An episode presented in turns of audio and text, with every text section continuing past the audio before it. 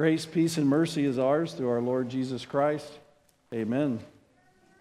If you, if you have come to this church only in the last nine, eight or nine years, raise your hand. Okay, that would be about half of you. The other half, we went through the unlikely branches some 10 plus years ago. I don't even, I didn't take the time to go see when it was. But I knew that when we t- were planning our Advent sermon series, that so many of you had not got to experience it. And it's such a journey of grace and peace and Christmas joy to see the way God displays the story of his own son with these five prominent women prominent in God's mind, and they became prominent in the Bible. But because, alas, we don't all read our Bibles so much, sometimes we miss what God is trying to make a point with or what's prominent because so much of it is rather nuanced. It's not just in your face. And this is one of them. It's a nuance. But a nuance is still a point to a presenter whom is God. So, first of all, I'll start with in our seminary training way back, the, the, uh, it's a master's level training, they had every senior write a, his biggest paper of his three years would be a history paper. They used to call it the senior church history paper. Now they, they can do a wide range of research and studies for their masters at our seminary, and it doesn't all have to be history. But back then, everybody's was history. And all of all the papers you ever did, the seminary would reserve every graduate's history paper on file called the essay file. So now, if you go to the seminary website, you go to the essay file, you put in any of our names as pastors, you can find our, our senior paper, okay? Not that I would recommend go look for mine. But, but what I learned, by, I chose a pastor that was prominent in this area of the United States uh, in, uh, 50 years ago because I wrote my church history paper 30 years ago, 31. So uh, what, I, what I learned, so many things you learn, I just, but what's, what's important for today, what I learned while doing it, interviewing his, his wife, widow, his son, his, the members of his church, and, the, and, and if you get sit with somebody more than 30 minutes, maybe an hour, maybe an hour and a half, and they get comfortable, you get the good, bad, and ugly. You don't just get the good.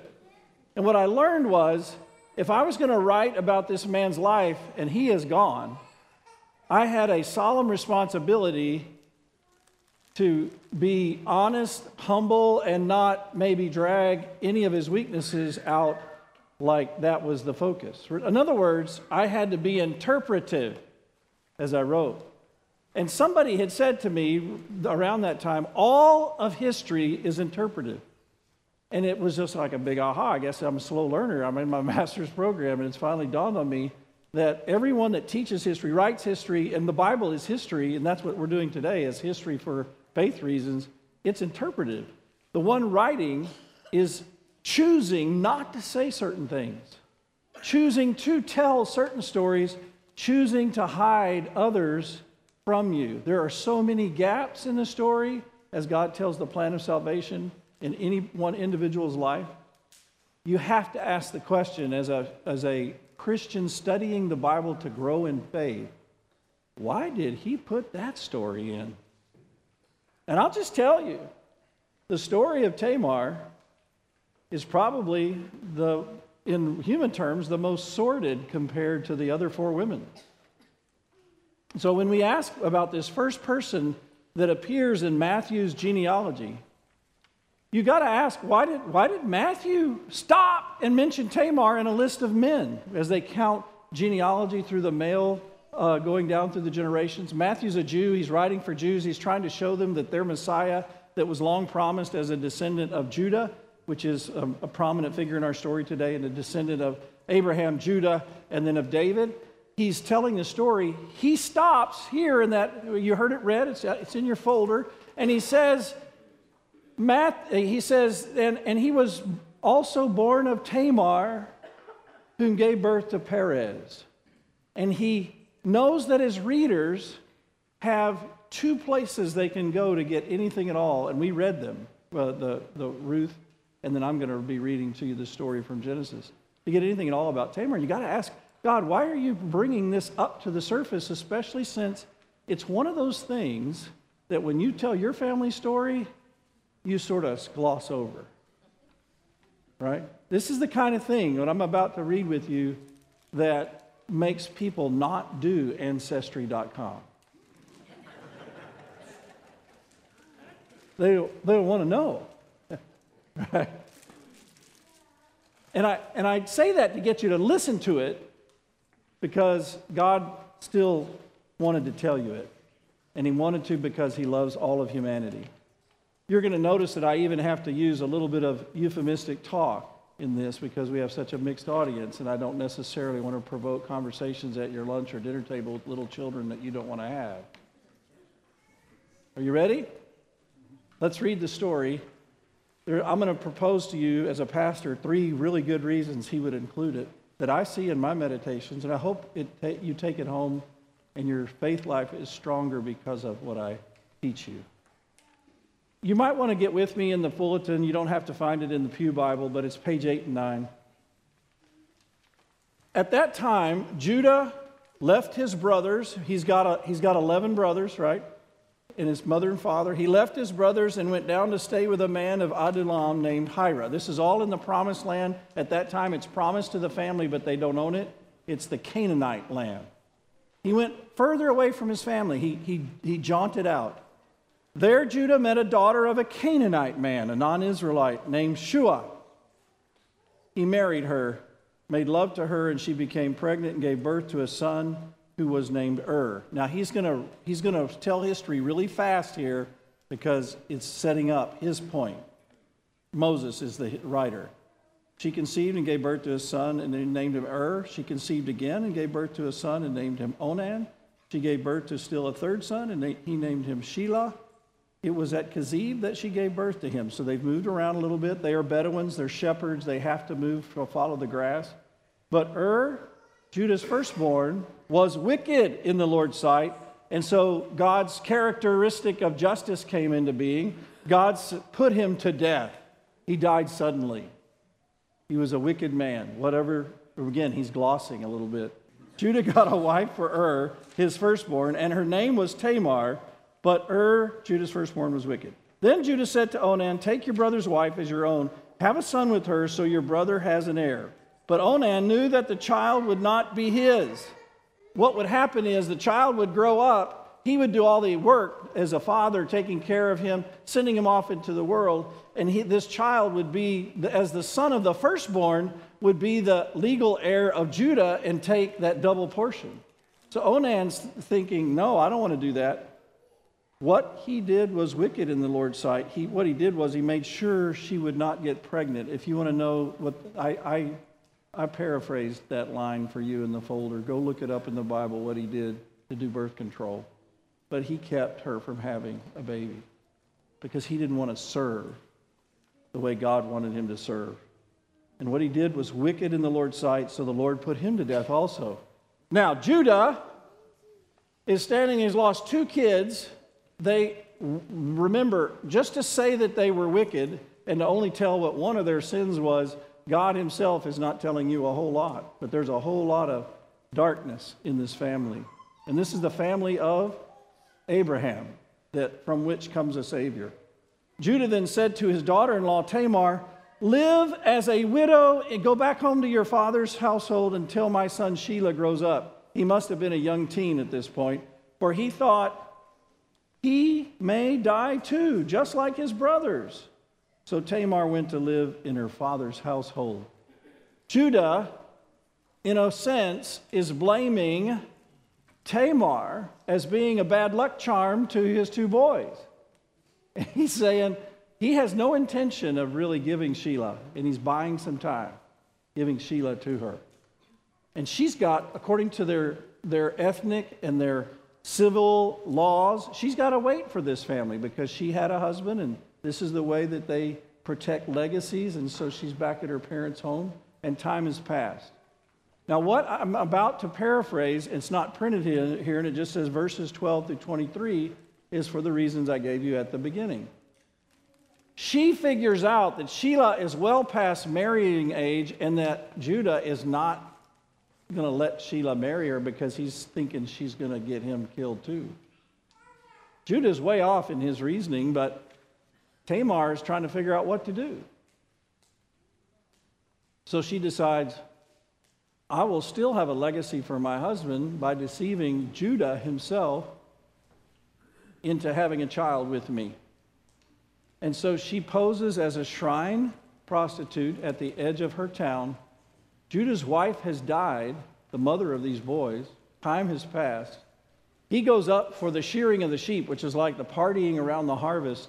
He comes to that town, and in his moments of weakness, he sees what he thinks is just a random, there's nothing random, dear saints, a random shrine prostitute, and decides he wants to go there.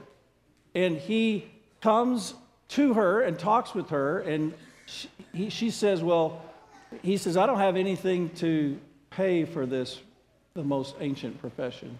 She said, Well, give me a young kid goat. And he said, I don't have one with me. And she, he said, What should I do to give you a pledge? And she says, Give me your driver's license.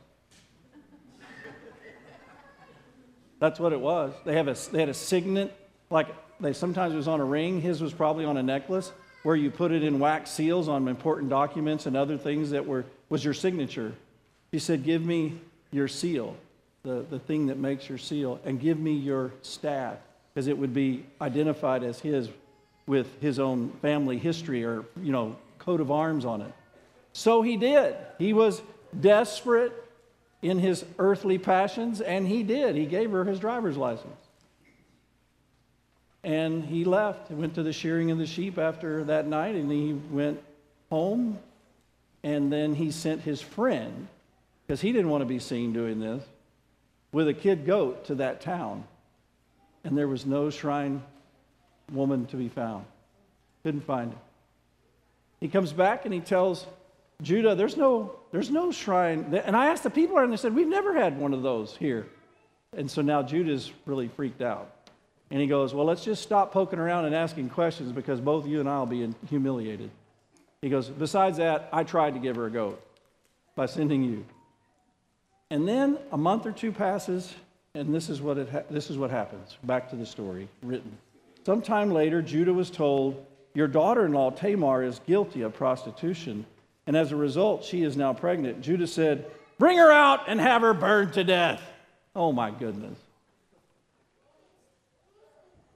Maybe he also thought hypocritically, this will take care of the whole, you got to let Shelah marry me, uh, whatever. Remember David saying when Nathan the prophet told him the story about the guy taking the sheep from somebody else, that man ought to be put to death? And then David was the one that. So you are the man, right, Judah? So as she was being brought out, she sent a message to her father in law. She's, the community is about to stone her.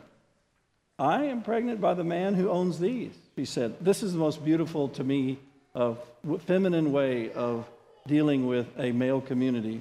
See if you recognize whose seal and cord this is. she doesn't rat him out. She just says, Come on. Judah recognized him and said, She is more righteous than I am, since I wouldn't give her my son Shelah. Shelah. Notice he doesn't talk about the sins that we're thinking about that, that brought this all on, but he is thinking about the, for him, the meta narrative is that he was going to prevent her from having his son as husband. When the time came for her to give birth, there were twin boys in her womb. She was, as she was giving birth, one of them put out his hand. So the midwife took a scarlet thread and tied it on his wrist and said, This one came out first. Birth order was important for inheritance and legacy and all those things.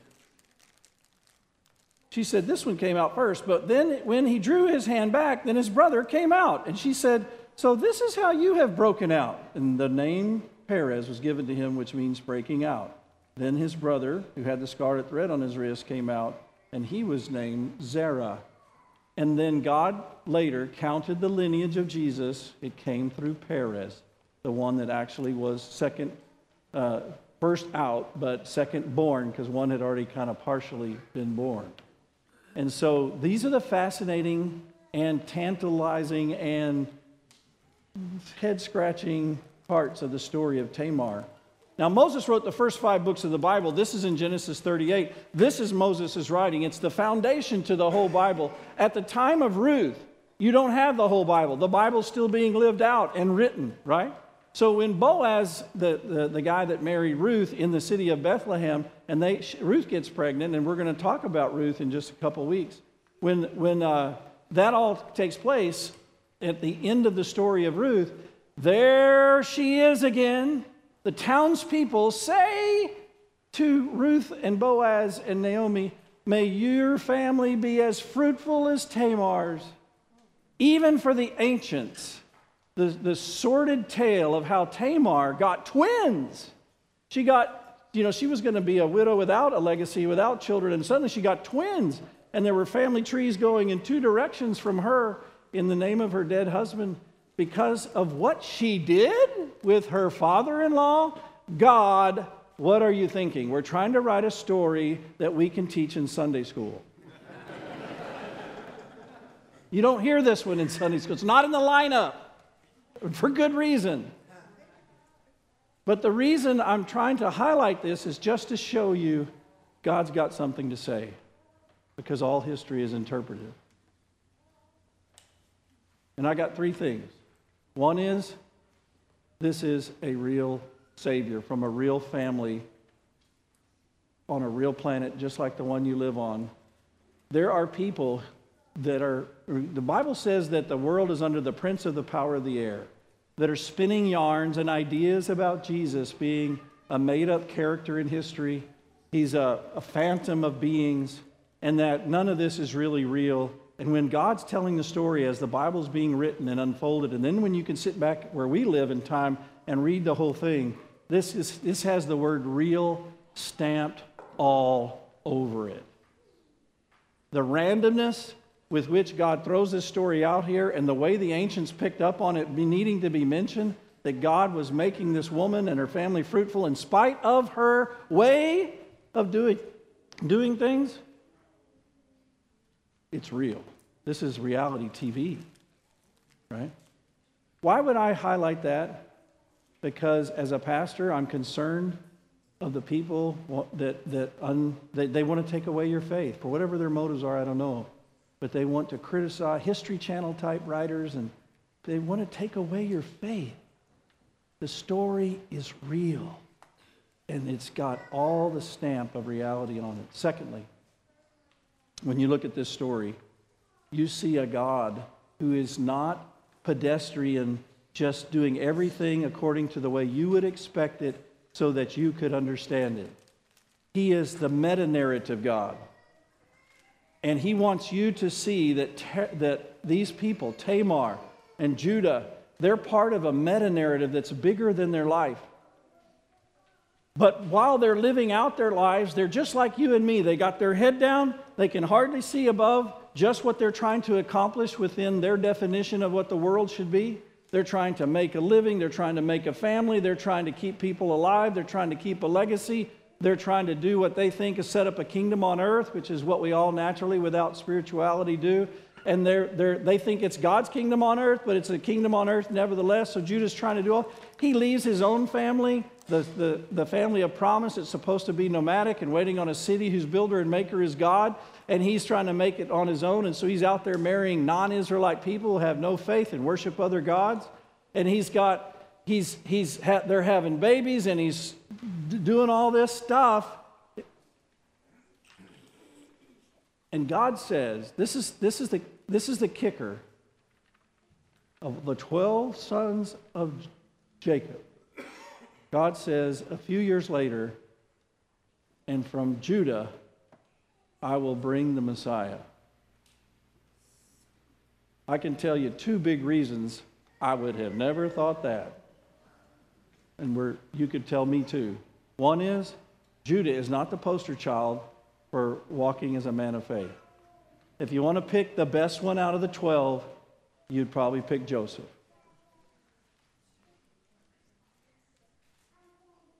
Secondly, Judah lost two boys. The, other, the, third one, he's not, he, he leaves the story. We don't even know if he ever got married. And the way Judah made a baby, that the, when God says later that, that Judah's family is going to be the one through the Messiah comes, God meant it's going to be through Tamar's child, Perez. So God says of this story, Tamar may have been wrong in the way she handled it. Judah may have been wrong in the way she handled it, but I'm in charge of everything, and I don't care how they handled it. I'm going to bring a Savior from what they did. Now, when you and I want to decide how life ought to be and then we judge God accordingly, you better stop short. Because sometimes you judge yourself because you know the mistakes and sins you've committed and you think, I've ruined everything. You think a God who could make a Savior out of this family would let you ruin everything? By the sins and mistakes that you've committed? No, he's, he, he's got this. So after you sin, and when you have guilt and despair and regret, and you look at your life and you say, I ruined everything, stop, stop being egocentric. You're part of a meta narrative. In the meta narrative, he lets you mess up. He did not support it. He does not, he had to die for it, but he lets you mess up. He's not done, though, right? He goes and finds Peter that denied him three times and reinstates him. And I can go on and on from the Bible. After Judah did all this, God picked Judah when Jacob's blessing his family. And don't think Jacob didn't know what was happening later. He knew what happened because he talks about Reuben and what he did, and Simeon and Levi and what he did. But right here, he gets to the Judah story and he doesn't say what he did because God's using that. Remember, all history is interpretive. And Jacob, as he blesses his family and he's dying, go to chapter 48, 49 of Genesis. You'll see this. Judah's family is going to be the coming Messiah family because they're part of a meta, narrative much bigger than the one that they were trying to write. And you know what? Why I'm telling you this? I want you to learn more to trust God's plan and His provision and His gracious, overarching, watching over all things. So when you're trying to stress and take over all the pressure of the mistakes you've made or the hurts that others have caused you, stop. Trust God's plan, trust His provision. And I put in the worship folder a definition of providence that you could take home with you. So it's on the paper there underneath the theme and parts. It's real. You're going to trust God's plan. And then the third big point from the story is grace. The biggest issue in everyone's life regarding faith from the Christian perspective, from the Bible's perspective, from Jesus' perspective, the biggest issue is always self righteous, which can take away your salvation. The greatest part of this story is how forgiving and loving and gracious God is that He would not zap all these people the way He zapped Onan and Ur.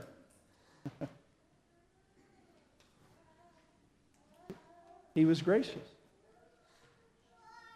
In Jewish thought, in many decades and centuries, but especially in the time of Christ, in Jewish thought, you had a leg up in getting to heaven if you were a true blood relative of Abraham. Remember in John 8 when Jesus said, Don't say I, am a child of Abraham. God can raise up children of Abraham from these rocks. I mean, what an insult. But he had to insult their pride so they would listen to him about grace. Before Abraham was, I am. Who can, and this is all in the same discussion, who can charge me of any sin? And you're trying to kill me. And you know the story. He died for, he told Nicodemus, the Jewish leader, God so loved the what? Not the Jews, but the world. That was, in, in those Jewish ears of Nicodemus, that was a, uh, the meta narrative coming out that he was not used to. God so loved the world. When you see a Canaanite woman with all her Canaanite ways, who in a dog eat dog, male dominated world uses the oldest profession to have children, and God says, I include her And when Ruth's people later are going to talk to her, they're going to speak in glowing terms. I'm sorry, people, but that's just grace. That's undeserved love.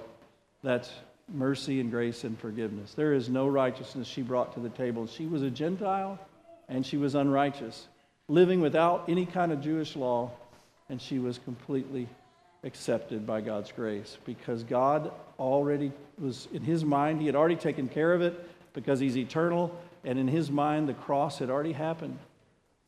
Through his son, he had already died for Tamar, and in history, he would, right?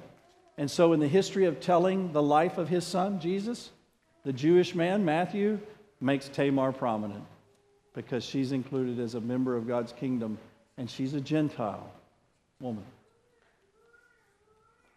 And that is why I want to make sure you leave here today saying to yourself, the greatest thing happening in my family is grace.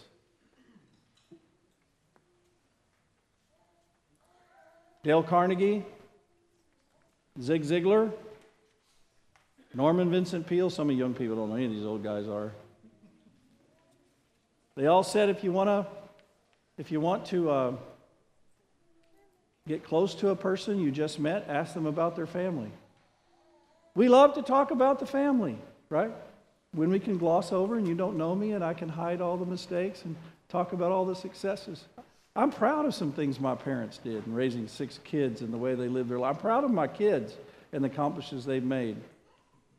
But I'm smitten by this story that the greatest part of my family is that Jesus forgives us all in this Patterson family by his grace. The grace is the gold. Their accomplishments might be the silver, but the gold is grace. And it's the grace in your family too. And don't think that's not going to be helpful because sometimes it's family pride in a believer's family that would get people to start trusting in their heritage just like the Jews did and not listen to the law and the gospel for themselves. So when you see a story included like this of a Jewish guy, Judah, and a Gentile woman forgiven, and God makes sure it's told in his book, he's saying, in the meta narrative, it's all about my grace.